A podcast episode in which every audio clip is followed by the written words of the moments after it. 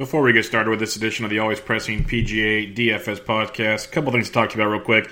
Fansharesports.com, they've been a great supporter of the Always Pressing podcast from the get go, and they do NFL and PGA. I've mentioned them on this show and on the Two Point Conversion NFL DFS podcast. Great, great product they have going on over there. Right now, the early bird NFL package is running out soon, August 31st, to be in fact, to get the NFL season for $99.95. So go check that out over at fansharesports.com. Use promo code ALWAYSPRESS to get the discount for the season pass or to any package of their choice. Get 25% off by using Always Press, all one word, Always Press, fansharesports.com. Also, go check out Thrive Fantasy. Awesome way to play daily fantasy sports goods with a twist. It's with prop bets. Uh, they have NFL, they have PGA now, they have NHL, NBA, all the good stuff. They have NFL preseason. You name it, they got it. MLB. So go check it out, Thrive Fantasy. When you make your first deposit of $10 or more and use promo code uh, Sports Degens, you get a free $10 into your account. So go to Thrive Fantasy, promo code Sports Degens for a free $10. Now, without further ado, welcome to the Always Pressing PGA DFS podcast, previewing the 2019 Tour Championship. Lay. Sir. Yeah. Yeah. Kane is in the building, nigga. Yeah. Alright, already the show goes on all night. Till uh. the morning we dream so long. Anybody ever wonder when they will see the sun? Just remember when you come up, show on. And welcome back, everybody, to another episode of the Always Pressing PGA DFS podcast. This is the finale of the 2018 2019 PGA Tour season, the Tour Championship. It's going to be a fun one and a weird one. In order to break it all down, my co host, as always, you can find him on Twitter at DFS Golf Gods. Jesse, how we doing, man? Doing well, dude. How are you? Not too bad. Not too bad. Um, disappointed I didn't get to play any golf this weekend. Pretty sure you got to, to bang it around a bit. How was the uh, the the uh, birthday weekend? Yeah, it was it was it was okay. I, I man, I, I played the worst. I played all summer long yesterday. Well, you can't win every week. Well, it wasn't like it was just went out and played with some some friends or whatever, and but yeah, I got some new golf shoes. I don't know if that was it or not. Could have been it. Could have been it. Blame blame the blame the uh, the tools. That's, That's what good. I'm blaming for now. But yeah, the the week before I go to Sweetens, I'm I'm playing the uh, the worst golf of the of my of my summer, so that's great. Never fails, right? Never yeah. fails when, when when your your most exciting moment comes up. You're playing shit golf. Never fails. Right. Um, but that's that's the way life goes, and the PGA Tour pros will tell you all about it because we see it week in week out. We talk about it. How can these guys be so bad after doing this so good? And it's golf. Yeah, golf in a nutshell. So let's it recap um, the BMW Championship real quick before we get into East Lake and the craziness that will be East Lake. Um, JT gets it done, first win in like a year and a half, almost two years. He played really, really well, lit the course up, set a course record of the 61, I believe. You had Hideki going 63 twice with a 73 in the middle of it. If he has, has a half decent day on Saturday, he might win the damn thing. Cantlay was awesome. I got to watch a lot on Sunday. I don't, I don't think you did, but um, watching JT and, and Cantlay go back to back, back and forth, it felt like an awesome fight. Like when a guy missed a putt, you saw the reaction on one of their faces when they made a putt. It was pretty sweet. It was good stuff a lot of good golf out there. A lot of really good golf. Uh, do you have any takeaways from the BMW? Um, main JT. I mean, it was. uh I guess he was trending that direction. I, you know, it's mentioned people chasing his strokes gained approach uh numbers last week, and you know, kind of finally came to fruition there for those guys. Uh Didn't have any of them on DK, so it was not a good week at thirty percent JT ownership. Um, but yeah, I mean, I, I really expected that course to play a little bit tougher. Um, I know it was wet and everything, uh, but like that's just one, one of those courses now that even though they've lengthened it, the guy still just. Did you see some of the shots like that Rory and Cut Rahm and, and, the rest of it? Yeah, just blast right over top of the dog leg. Yeah, yeah just don't even give a shit about the dog leg. You know, turn a 450 yard par four into a 350 yard par four. Yep. Um, so yeah, I was surprised. I mean, even though you know Tiger had shot 18 under there previously, um, that was a long time ago, but there's a lot of low numbers, dude. And like the winning scores on DraftKings, like dudes are up in the 700s. That's that's insane, quite insane. But JT, man, he had just an incredible stretch on uh, on Saturday, uh, where he made a par out of the water and then hold out for eagle and then threw a just absolute dart into 17 and then drilled that putt. Um, shoot 11 under. The, I think the course record was broken like three, three or four times. times. Yeah. Kokrak on Thursday, Hideki on Friday, JT on Saturday. Yeah, and then Hideki backs it up again, man. Has a, like you said, he shot 63 on Sunday to come and improve himself 10 shots. That's just mm-hmm. wild to me. Yeah, he, yeah, it was crazy. Hideki entered Sunday on the bubble, if not out of the top 30. It's and I thought that was crazy. I was talking with guys on Twitter about it. I never really paid that close attention because Hideki was just making cut after cut. Seemed like he was top 20 in it a lot. I figured he'd be coasting into the top 30, and it wasn't even close. Like he had to play his ass off on Sunday just to get in there. It was that's why it was fun to watch because there was guys making putts. You could see the reliefs on it because they all knew where they were. Uh, Poston played great golf. He was birdieing things towards the end, and then he missed a, a putt on 18, or he bogeyed 17, one of the two. And you can see the look on his face. He's like, and he finished like 31st. Like he knew exactly what happened. It, it was pretty pretty cool watching him. Uh, Lucas Glover played his ass off. He almost blew it at the end, a double and a, and a, and a regular bogey on 16 and 17. But then it was pretty good after the round. They asked, well, you know, it's been about 10 years since you've been to East Lake. You, you've gone through some trials and tribulation. How do you feel? He's all, I worked my ass off for this one. I was yeah. like, that a boy. That a boy. Kokrak birdied the last hole to get in, too. Yep, he made like a 12, 15 foot or something. Yeah, it was there was some good stuff going on towards the end. There's some good drama, which is the only time that a FedEx Cup update matters. Yes, I agree. I agree. I guess that's the bright side of the new format. We don't have any updates. This is how it's going to be. Yeah, uh, there will be no updates this week.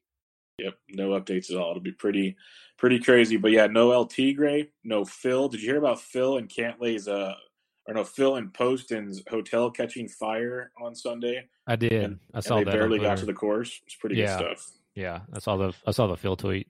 Yeah, Poston said he uh, literally just grabbed the clothes he needed and he walked from his hotel to the course, went through the main like general admission gates, and then had a guy in a golf cart drive him to the clubhouse. Oh shit! Oh wow. yeah, it was, it was, pretty crazy. I was like, Jesus, criminy. But uh, yeah, wild times, good weekend. Uh, JT was it was interesting because he was all over the place on Sunday off the tee, but once he got his approach game locked in in his short game, he was he was money. But he almost went completely over a fence into the parking lot on one hole. It was it was pretty wild, pretty wild stuff. He had to hit one left handed to get out of a bush after that. But uh, yeah, still won the tournament. But all right, we head to the Tour Championship. 30 golfers this week, Jesse. A really weird format that we'll talk about shortly. But before we do, why don't you give us some past event history? Yeah, the Tour Championship, uh, it's been played at East Lake. Do you know how long it's been played at East Lake? Quite a while. It's the last time I heard. Yeah. I don't know the exact number. It's been a while though. Um, long time. So, but but at least since 2007, when I think when the FedEx Cup first started or whatever. Um, so uh, last year, Tiger Woods was the champion, um, and Justin Rose was the FedEx Cup champion. So that's why we started this weird thing uh, where basically, you know, whoever wins this tournament wins the FedEx Cup. Um, I think there was just too many years of confusion. Xander won it in 2017. Rory won it in 2016. Jordan Spieth was the 2015 champion. Billy Horschel was the 2014 champion. Have you seen the purse um, yeah, for this tournament? It, it's asinine. 15 million to the winner. The total the total purse is 30 million. Last place gets almost 400,000. Do you think but do you think DraftKings had a hand in helping them to uh divvy up the money?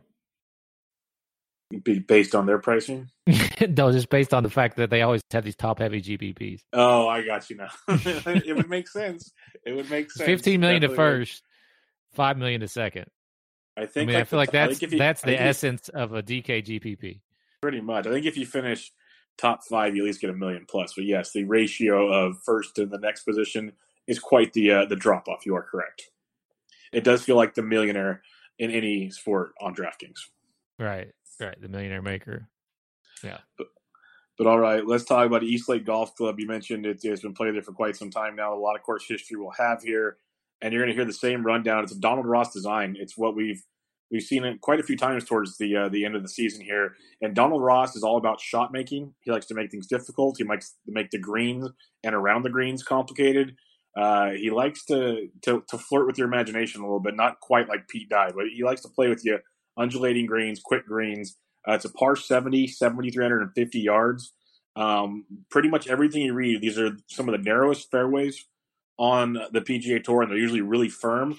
Now we'll have to wait and see. There's like 50 to 60 percent chances of rain every day during the tournament. There's scattered showers, so it might not even hit. But you'd imagine that would nice that would soften up the fairways nicely, and this turns into a mess because all the reports were is if you if you can hit your driver accurately, you're or even a three wood or a driving iron, you're hitting wedges into a lot of these greens. It's all about accuracy because you'll go straight into this rough, and if you're in the rough, it's very penal. It's like a less than fifty percent greens in regulation from the rough. It's very very complicated. Um, you don't you don't want to be there. You want to be in the fairway. Again, again, I mentioned it's kind of smaller than average greens. A lot of false fronts, a lot of drop offs on the greens. So you want to hit the right parts of the greens, and then they're going to be fast. They're going to be 12, at least 12 and a half to 13 on the Stimp. And like all Donald Ross designs, pretty undulated. They're Bermuda grass greens. So it's going to be an interesting task. Like you mentioned before, scoring you can get in the sevens, the sevens, the 13s based on uh, champions, but if the if the guys aren't accurate, it can get interesting. That's why JT has his big lead. But at the same time, you know, a couple the way he was hitting his driver on Sunday, if he does that, he could be in some serious trouble and drop off real, real quick. So it'll be interesting to see how it plays out. Like Brooks and uh, Woodland loved it because they're accurate. Other guys, it can eat your lunch at times, but with a no cut event, you never know. But uh, that's kind of the gist of it, without getting you know too more complicated than people really give a rat's rear end about. Um, a couple of the things we want to talk about before we get into DraftKings pricing. For those that, for some reason, don't know but are listening to the podcast, which would be very strange of you, the the format is Justin Thomas starts out at ten under, and we'll probably repeat these all throughout it. But uh, eight, Brooks seven, and it goes all the way down to uh, and below are even par. But the reason I mentioned it up is their salary wise on DraftKings makes sense for that reason because JT starts out with 30 DraftKings points because technically he's in first place already at minus 10. Cantlay will start out with 20, Brooks 18, so on and so forth, all the way down to the even par guys with at three. But don't worry because you know if Cantlay suddenly overtops Thomas, they'll switch. So the points don't stay at 30. It's just how you'll start out, if that makes sense. Do you have anything on that, Jesse? Yeah, just I mean, the, the, if you play Sunday Showdown, that's the way to kind of there you go. Compare it to um, it's a four day Sunday showdown, right? And but but birdies and bogeys and pars are all all worth the normal stuff. It's not worth the showdown amount. Uh, but yeah, so you know, anytime you play those showdown contests on Sunday, you when you start it, you notice that you know there's you're not starting out everybody equal. So that's the way to to kind of think about it. But there can be some changes, like you said. So yeah, it's going to get really interesting to see how it all plays out. But I posted in the Slack chat. I post the where they're all starting, what numbers they start at, what fantasy numbers they start at with their DraftKings pricing. That whole picture is in the Slack chat. If you want to come check it out, just ask us. It's right there. We'll probably tweet it out later from the handle as well. But it's going to be a real interesting week. I guess I was going to save the strategy for later. We can talk about it now. Before we get into the pricing, how are you? You mentioned Sunday Showdown. How are you approaching this, Jesse? Yeah, I mean, I feel like there's the for me anyway in my mind um there's not the same pressure on the guys on the back end so the the guys who are starting even par or even one or two under par as there are on the guys up top justin thomas cantlay brooks um so like my strategy this week is to just attack guys who who are aggressive and can make birdies and um, can make them in bunches and, and hopefully climb that leaderboard and uh and, and over you know overpay their price. So that's what I'm looking at. Like guys who have been hitting it close using proximity stats, ops gain stat um, on on Fantasy Golf National, birdie or better is going to be heavily weighted this week for me too. I mean, I, I know that typically this this course doesn't give up a whole heck of a lot because, like you said a minute ago, you know your your score is it's not really getting them into the mid teens very often. Um, so but th- th- those guys from behind they know they know they have to attack it and they don't have the pressure on them like they can go out thursday friday and just fire at pins um, and and you know play aggressively and see what happens and you know that could burn them um, but they're guaranteed to make like 350k so you know it's not that bad of a week even if no. they finish DFL, you know. And, and I like what you're saying there, and I'll let you keep going. But I think there's something to it with those guys towards the bottom. there's some new names down there. Like Kokrak's never been here. You got Conners. You got a lot. You got some of these guys that have never been here. I've never seen a four hundred thousand dollar paycheck. Like, and, and the idea if you know they can go shoot out their rear end and maybe finish seven or eight under and end up getting you know seven eight hundred thousand dollars. That's like life changing for these guys compared to well, not for yeah. me, but like they they have the the nuts to go for it. Where I'm not saying like Casey and those guys don't care as much, but they don't need it as much. Hell, Casey he probably would have had a better standing if he had showed up to the first FedEx event. He didn't show up to it, so it, the, I'm not saying that's going to matter, but that's just one way to look at it. Yeah, I mean, I I don't know that is you know necessarily life changing money for the for these guys, but because like almost everybody in here is a past winner and they they they're all set. Um, but my my thought process is those guys who are way back, they just know that like it's go for broke kind of mm-hmm. thing. So, you know, worst case scenario, they still cash a three hundred fifty thousand dollar check and they move on to next year. But if they can make some putts, if they fire at pins, you know, there's just basically a chance to just only go up. Uh, so that's kind of how I'm looking at it now we'll talk about kind of those guys up top and exactly how I I in my mind see this playing out. But yeah, the, the, yeah, the only other thing I kind of see is like the guys down below, I'm looking at guys that are just going to be aggressive. Like we'll talk about them, Sunjay and those guys. We know that just can go birdie crazy mm-hmm. and then also go freaking yeah. bogey crazy. But right. they they have that ability to just go bananas out there.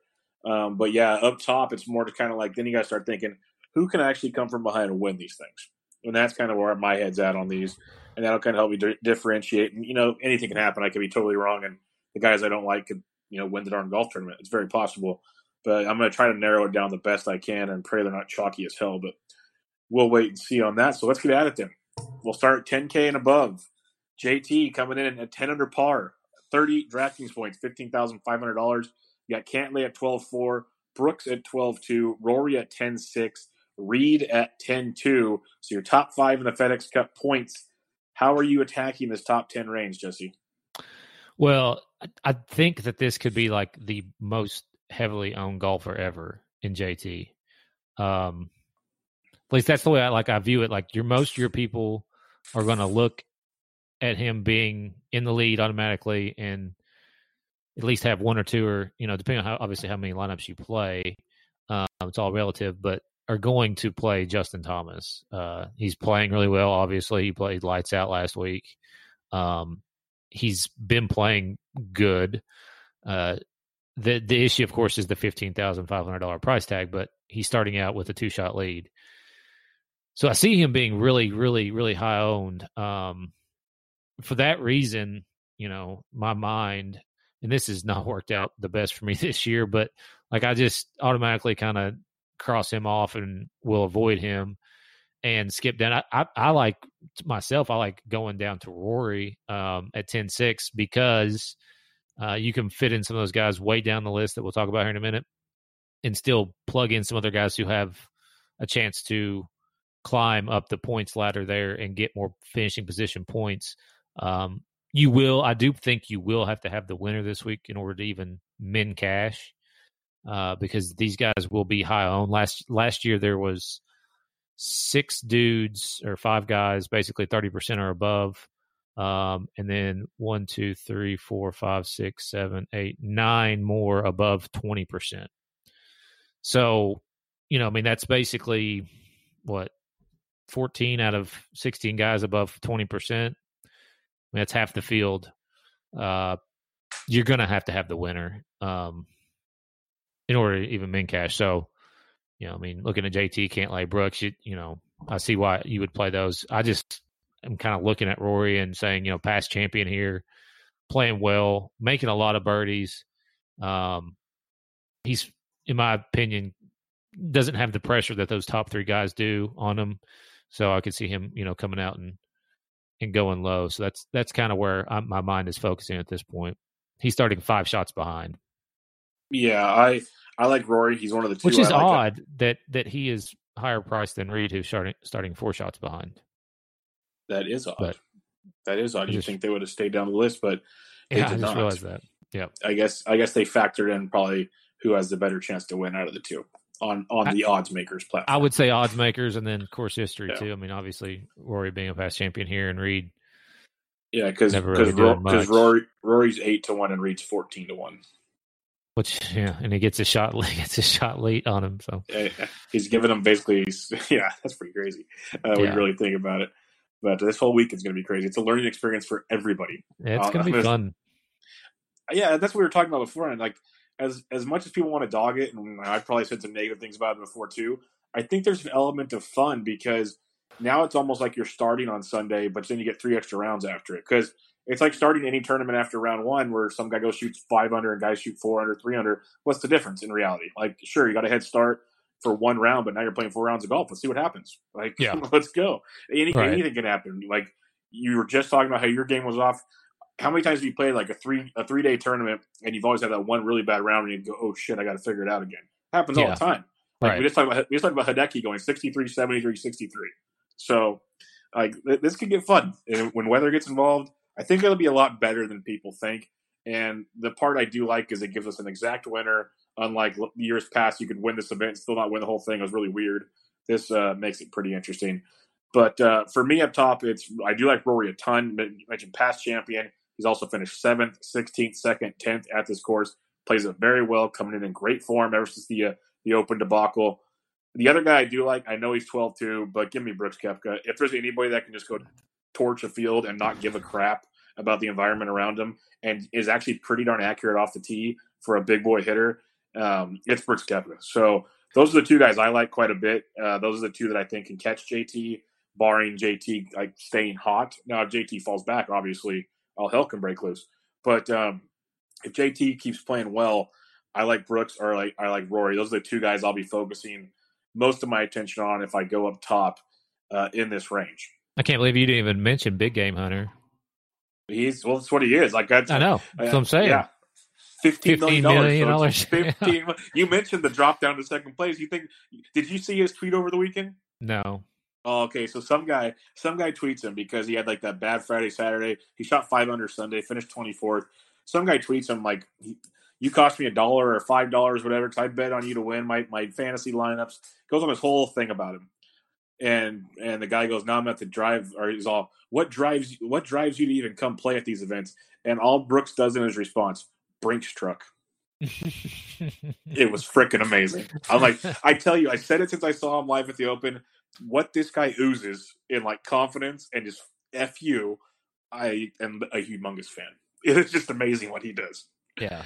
um, and he, he's not going to be faced by anything that takes place out there. Where some of these guys that we'll talk about in a little bit might shake in their boots a little bit. Brooks is literally going to be showing up maybe five minutes before that first tee time and ready to rock and roll. So uh, I'm all for it at 12 too. Big game hunter, Brooks Koepka. All right, 9K range. You got Jon Rahm at 99, Webb at 97, Xander at 95, Hideki at 93, and Cooch at 91. Very interesting range as you'd expect in the top 30 field. What are you doing with this one? Uh, I mean, I I would start with Rahm. Um, I I do think he will be decently popular. Um, but I mean, obviously he's playing really well. You know, it, it, he's played here twice, eleventh, seventh, the last two years. Uh, has not finished outside the top ten, which is not going to be that difficult this week to finish. I mean, you would think odds are he's going to finish inside the top ten. Um, hasn't finished outside the top ten since the the Open Championship. He finished 11th there, so he has one top ten in his last, or one finished outside the top ten in his last seven starts. Pretty incredible.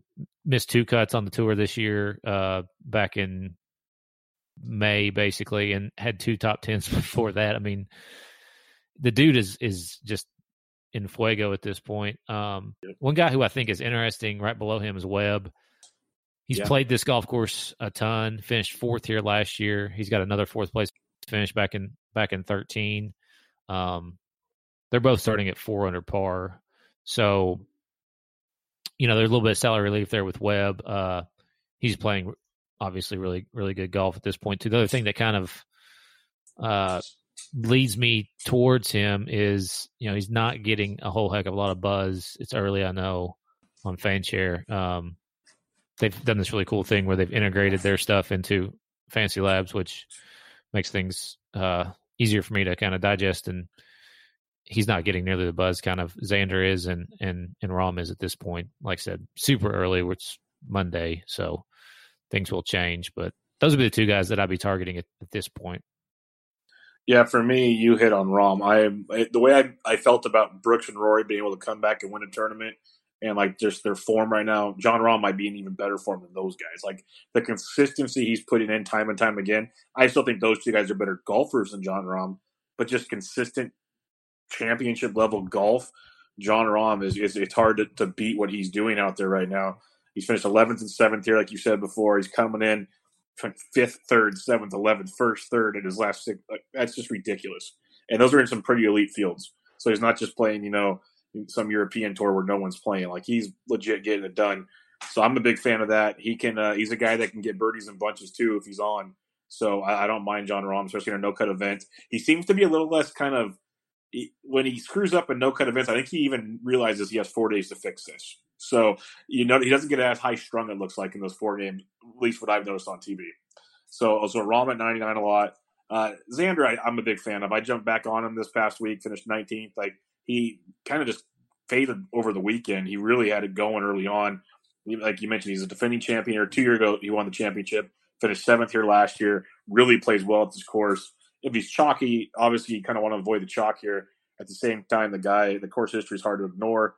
And then the third guy, if we're talking accuracy off the tee and we're talking approach game, we're talking Hideki Matsuyama. Uh, he finished third last week, like we talked about. He's finished fourth here last year, 26th, 5th, 12th, 22nd.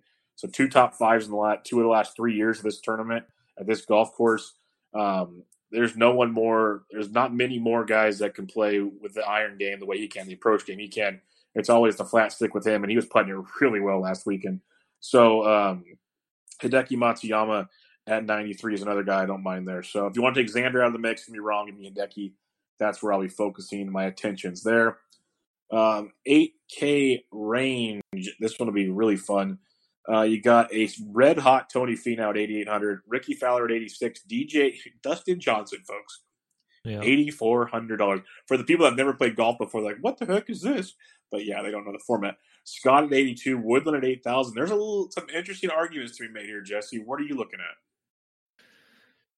Um, I would start with with Finau. He's he's playing like you said very well. He, he had a great showing last week. Uh, finished fourth all four rounds under under seventy, uh, which you know wasn't super difficult at that golf course. But uh, he's played uh, East Lake twice. Finished fifteenth here last year, seventh the year before that. So I think he's fine. I, I do kind of think that people will jump back on him, especially in your kind of high dollar contests. He's he tends to be pretty popular, but um, I don't mind Finau. The other guy would be Adam Scott for me at eighty two hundred dollars. He's his stats line up really well as far as like he's hitting it really close. He's got the opportunities. He's actually making some a lot of birdies. Um, his approach game is just on point at this point. So I'll, I'll, i like him quite a bit at eighty two hundred dollars. Uh, he is starting at what?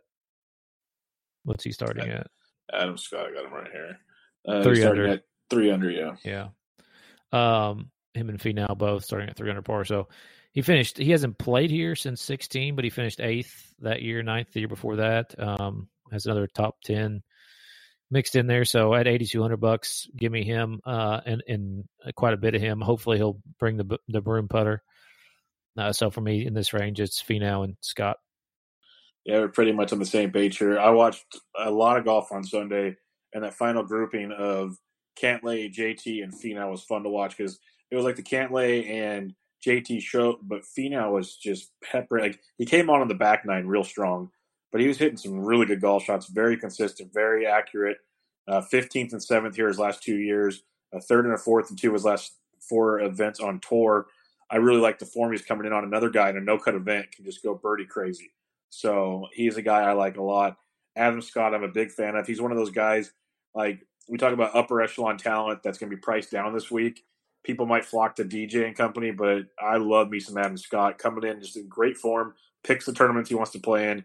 He has three top tens at this golf course, a ninth and a fifth the last two weeks on tour, playing phenomenal golf. Like if anybody can make a run from you know starting seven shots back to maybe at least top five in this bad boy, Adam Scott's definitely in the mix there. So I like him at eighty two hundred bucks. And then last but not least, he showed some signs of life last week, but then fell apart on Sunday again. He's finished 11th, 19th, 10th, and 9th the last four times he's played here is Gary Woodland at 8,000. Uh, he had a huge Saturday, but then Sunday kind of disappeared again. I wouldn't mind giving him a look um, at eight at 8,000 if you need a little bit of salary with some upside in a no cut event. All right, 7K range. You got Fleetwood at 77, Casey at 75, Sneds at 73, and Ancer at 71. Personally, Jesse, this is not a very sexy range for me, but I'm, I do not even know if I'll be here, but maybe that might be a consensus argument, and we might need to be here. So, who are you looking at in the 7K range? Yeah, I'm with you. Like, I'm not a huge fan. I mean, if I'm if I'm in this range and I've got 70 uh, less than 8,000 left or whatever, you know, I'm probably looking at Tommy Fleetwood more than anybody else. Um, just for the pure ball striking standpoint. Um, finished 11th here last year in his only appearance, and he's coming off the 11th place finish last week. Uh, so that's who I would be leaning towards. But again, you know, I'm, I'm with you. I'm not super high on any of these guys. Um, and, and I really will go, I think, more stars and scrubs this week than, you know, even a normal week. So I don't, I don't know if I'll be here, but if it is, then Tommy Fleetwood's the guy for me. Yeah, Fleet's a guy you, that you've seen go low before. But for me, if I have to go anywhere here, and I can't, I, at this point in time, I don't want to, but it'd be Paul Casey. He has phenomenal course history. Not coming in the greatest form, you know, 24th last week, 13th a couple weeks ago, but he finished 11th here last year, then a fifth, a fourth, a fifth.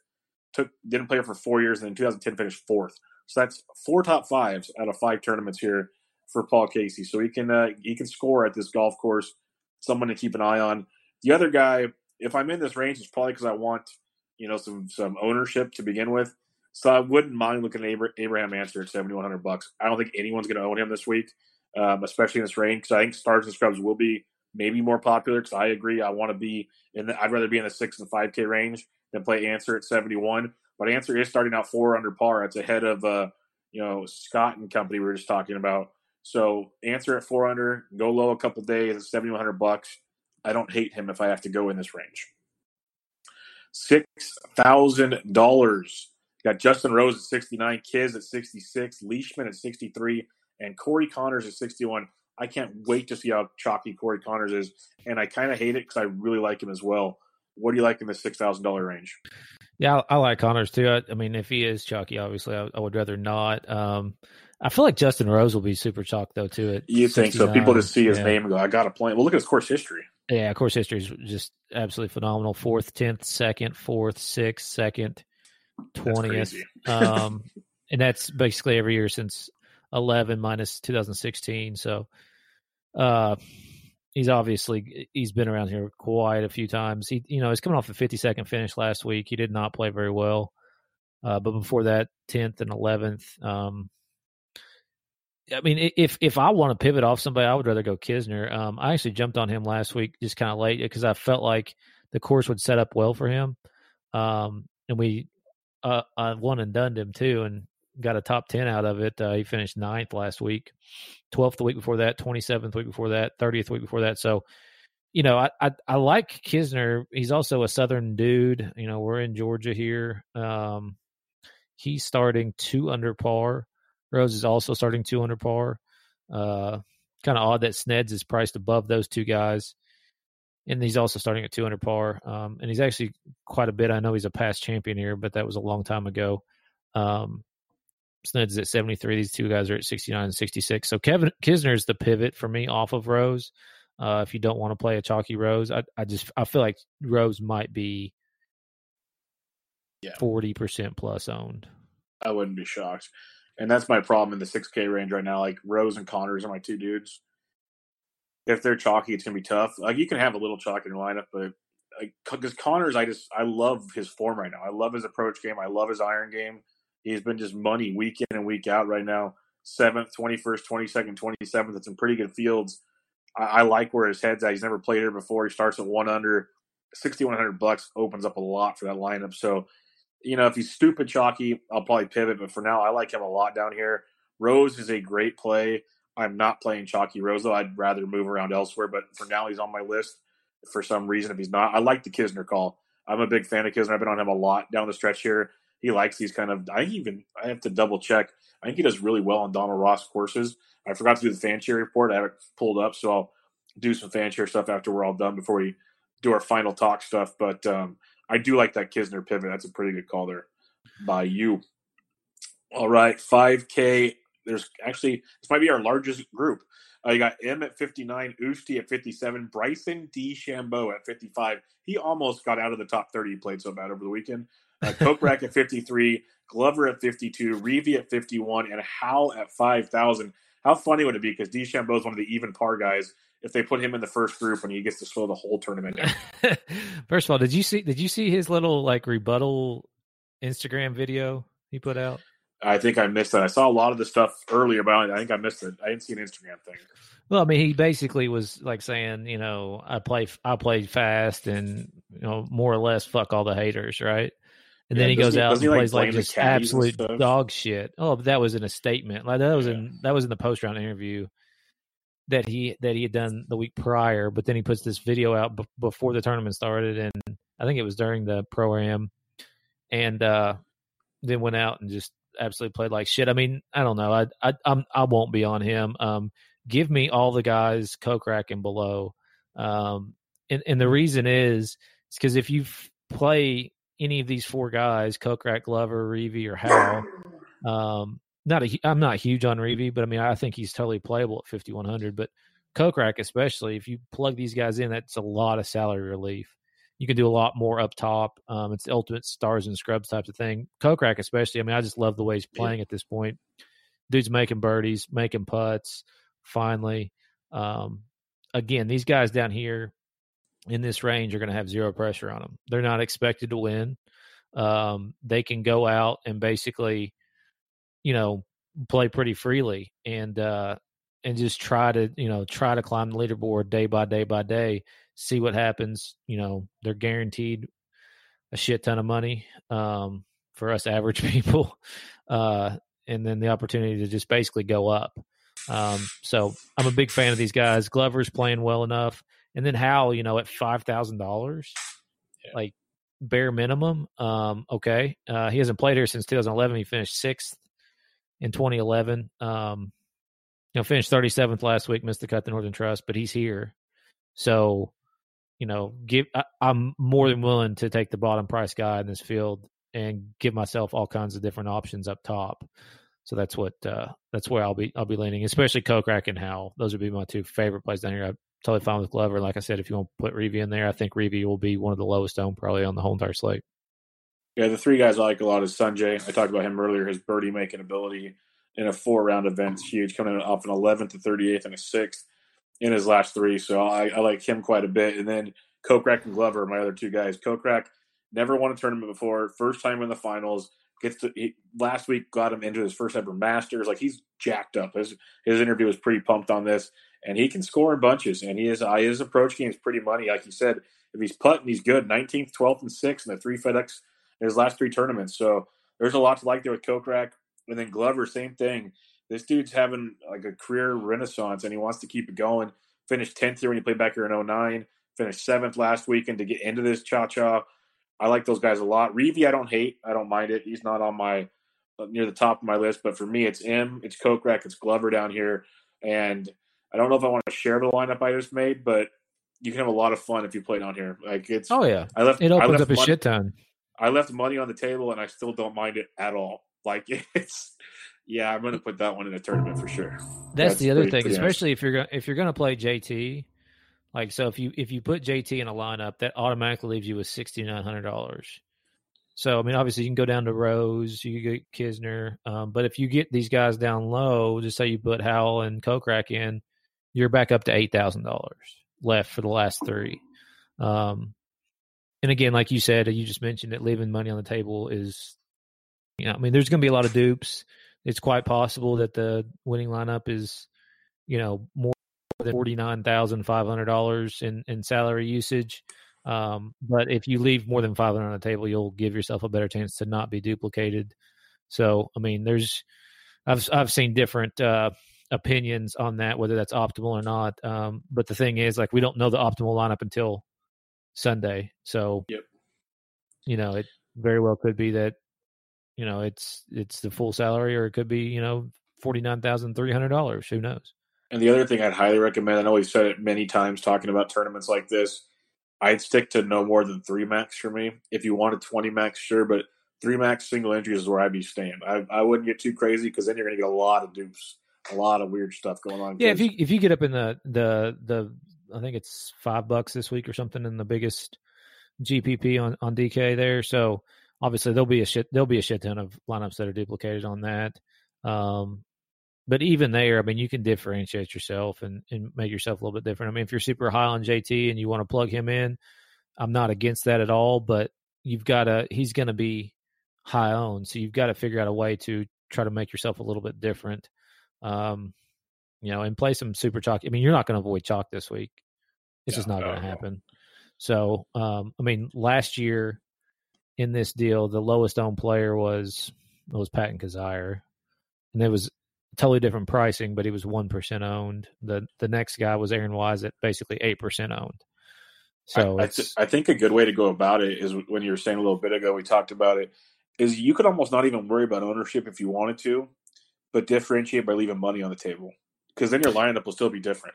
Yeah, hundred percent. Yeah, you. I mean, you could definitely do that for like sure. Like, if there's guys um, you really want to play, play them. Just yeah. make sure you differentiate differentiate the way you build your lineup, maybe more than the players you use, if that makes sense. Yeah, no, it does. You know, it, it's there's a lot of different ways to go about this, and this is uh, you know, any any no cut event is very tilting. Um, yes, but especially we only got 30 options. I mean, because yeah, I had three six to six lineups last week, I didn't get much of anything back. Yeah, yeah, I, I, had all six of sixes. Yes, yeah, that's a good point. yeah, uh, yeah. I didn't have any JT, therefore I didn't have any money. I'm exactly. telling you, you're going to have to have the winner on it. you have week. to have them because yeah, I had I had some pretty good lineups. I had like three or four guys in the top ten, but no JT meant really no money. Yeah, I mean, you know, if if you're playing a three max, you know, I probably start one with one of the top three. Um, you might you know take Rory instead of one of those guys up top there. Besides Cantlay or Brooks or JT, whichever one you don't want to play or whatever. Um, and and you know, kind of go from there. Just make three lineups that way, and then fill them in or whatever. Um, but the, you know, I mean, you got to think the winner is probably going to come from somebody who's four under or better. Um, these guys starting ten shots back are just, you know, it's they're way behind the eight ball. Yeah, it's going to be tough, but uh, I just sent you a glimpse of that uh, that that lineup that has my attention. But um, before we do like a recap of our picks, I'll go to the fan share stuff. Don't forget if you want to get the NFL uh, season long pass for ninety nine ninety five, it ends August thirty first. So we highly recommend checking it out and go there and use pr- promo code always press all one word to get the season pass or 25% off any package of your choice for golf or football guys coming in in good form DraftKings wise in the last six events. Uh, Rory, but then Webb comes in second. Lucas Glover third in this field. Patrick Reed fourth. Brooks fifth. Jon Rahm sixth. Cantlay seventh. Rose eighth. And Justin Thomas ninth. Um, if we look at the past six events on Bermuda Greens, which we'll be dealing with here, uh, you got Rory, Cooch finishes second, Jon Rahm third, Kisner fourth, Fowler fifth, DJ sixth, Fleetwood Usti, Rose, and Thomas. So some names correlate, some a little different, but kind of look at some of the guys we liked. And then if you look at the last six events on par 70 courses between 7,200 and 7,400 yards, aka where we're playing this week, you got DJ, Brooks, JT, Rose, Rory, um, Rahm, Finau, Sneds finds the list, and then Matsuyama. So a lot of bombers enjoy that kind of format. And then if you want to bear with me real quick, I'll just do a Donald Ross design We'll just do all Donald Rosses. I won't try to get too cute with the certain distances. But um, uh, thanks, Fanshare, for letting me log back in. I appreciate it. Um, give me two seconds here, and I will set this one up again. Just do that. Do Donald Ross. See, it's super easy to use Fanshare, guys. Apply filter, and voila. In this event, Webb Simpson, Jason Kokrak finishes second, less than a half a DK point behind Webb Simpson the last six Donald Ross courses. Let's keep that in mind. Xander is third. Sungjae Im is fourth. CH3 is fifth. Rory sixth. Paul Casey seventh. JT eighth. Scott nine. Rose tenth. So by no means are these end all be alls, but when Jesse and I are talking about players, how to differentiate, you know, guys' current form, guys have feels for golf courses. When I see certain things that kind of stand out to help me decide between player A and player B, that's good stuff. And there's some of those low price guys that really like playing at these kind of golf courses. So something to keep in mind there. All right, let's recap it real quick. Give me your top guy, 10K and above, Jesse. I'll say Rory. I'll go Brooks. I'll go with the uh, the the big game hunter. Uh, top guy in the 9K range. Rahm. Yeah, it's Rahm for me too. I, I can't. I've been on that train. He's playing too good. Like literally, if if if Brooks wasn't doing his thing, I think people would pay more attention to what Rahm's been doing. He's just not finishing, but he's been crazy good. He's been, Rahm's doing the Finau of last year almost. Yeah. Um, who's your top guy in the 8K range? Uh, Adam Scott. I like the Scott call a lot. I'll differentiate with Finau, but uh, Scott calls that's really good. Uh, 7K, give me one. Fleetwood. I'll go. Uh, that sucks. I hate this range. I'll go. I not even gonna talk about. I'll go Sneds now. I'm gonna go Sneds. I, I don't even want to be in this range. Uh, six K. Give me one guy. I'll say Kisner. I'll go Conners, but I like your Kiss call. And then five K range, one guy. Hundred percent Kokrak. Yeah, I'm starting to like him more and more. Since he used Kokrak, I'll use Sungjae. I like those two quite a bit. Um, all right, if you had to pick a core three at this point in time that you're going to build around, who would it be? Um, Rory, uh, Kokrak, and Howell. Mine'll be Brooks, Rahm, and um, let's go with. I'll go Sungjae. That'd be my big three for now. All right, who's your pick to win this craziness? It's a great question. Because like JT is twenty or no two point five to one odds. yeah, two and a half to one. Yeah, So pretty short for a golf tournament. Like you got to get weird if you like. Like Adam Scott's thirty to one if you think he can make the comeback. Rahm's fourteen to one. I think that's got some validity to it. I like the Rom call there, man. I, you know, as far as odds go, I, you know, Yeah. I, I think he's got the firepower to come back. Um, Adam Scott is Thirty to what- one, Yeah, but he's three under. So I mean, seven shots back. Yeah. yeah, I mean that's seven. That's double the odds. Uh, that I think that's got value as well. Yeah, so some of these are interesting. I think what people that do bet on these bet live, like after the first round, stuff like that. You might get some really good odds on some guys. Yeah, you might. Like, say Brooks goes two over and he's like five shots back or something. You might get a great number on Brooks Koepka for the like the best number What you probably ever seen. What is he now? He's five five and a half to one. like you might at least get like a ten to one or something, and then you might just want to throw a hammer at something because if anybody can do it, that's your boy. Yeah. But all right, this was a lot more fun than I expected from a 30 man field because it was different. It wasn't like the hero or any garbage like that. Right. But um, what are your final thoughts here? Because I, I really recommend. I know we say it a lot. People should come in the Slack chat. I think we can have a lot of fun conversations in there. You will. One of us is always around, or, or other guys help each other. There'll be guys answering questions. Um, we got Dire Work in there, who's just an animal, like with graphs and all kinds of crap. Like it's awesome. But um, yeah, I highly recommend. This is a great week to come in there and hang out with the guys and talk some shot. But what are your final thoughts on this? Um, don't don't go all in. Uh, it, it, there's just so much that could happen this week. It's like I said, you've got to have the winner, so it's gonna be it's gonna be a difficult week to cash. Let alone you know, I mean, obviously somebody's gonna make some some money this week on DraftKings, but these these events uh, are notoriously difficult to uh, to win at. Um, and then we got then we got two weeks off, man. Yeah, and then we're back to the Safeway. Yeah, no, it's the Greenbrier, dude. Oh, Greenbrier, then the Safeway, I think. Yeah. So the green so the Greenbrier is uh September twelfth through the fifteenth. So it's basically two weeks from actually I guess it would be three weeks. Yeah. So three weeks from Thursday. So we've got two weeks off after this. Uh but we'll we'll do a we won't leave you guys hanging. We'll do a recap pod at some point between Yeah, just like last year at Yeah, season yep. recap. yeah, That'll and be a that was that was a lot of fun. That actually helps Get ready for the next with- season. yeah, remembering some of this stuff. Um, so we'll get that in for you guys, and uh, you know, if there's anything else you'd like to hear from us, you know, you can always shout us on Twitter or wherever. We're happy to oblige. Yeah, because we like to talk golf. Period. I think some of the more fun shows we've done are when we've had guests on, like when we talked to uh, you, you know your buddy. That was a ton of fun. Lee, yeah. Kevin Prise was a good time. Kevin Prise from web.com. I, I do. I think we're going to get him back on. I've been. I, I keep in touch with him. On, yeah. yeah. he's he's awesome. Good. He's getting he's getting big time now though. So I know, I he know. is. But he's well, earned it. He's busting his ass out. Oh, 100 percent, dude. Did you see some of those videos he made with uh, no laying up there? Um, yes. Where he that's was talking about like this is the biggest week of the year in sports. That's why I'm, I'm worried that no laying up's taking our guy now. Man, well, we I don't blame him, him first. Oh, I don't like, blame him either. Go find somebody who has more passion, yes, for a sport than him. And he's and not, not like even the big or anything. He's, he's just not at all. He's, sport. that, but also like it's not even the PGA Tour. He's talking about the Corn Ferry Tour. Yeah, it's you know, like me you... with baseball following like Double A yeah, baseball. That's crazy. but like, but like, and then I, I love but like times a hundred. Yeah, but I, I, like his feed. Like when he's stuck in the airport overnight, and they give him like his, his hotel problems. He's got some of the best stories out We've there. We've gone completely off the radar here, but did you see his tweet earlier about the, he took a van back and they tried to charge him for a scratch, and he had a picture, and then they said it wasn't full of gas, and he oh, showed yeah. him. it's awesome. His, his travel stories are, are, are amazing.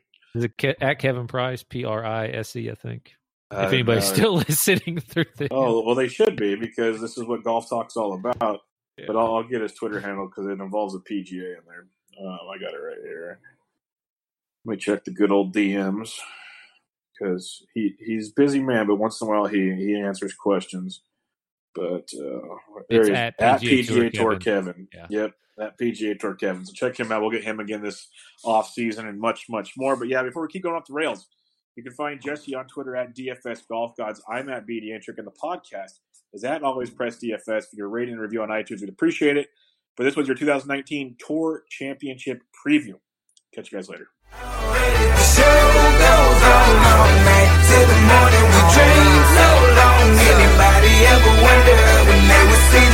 Just remember when they come up,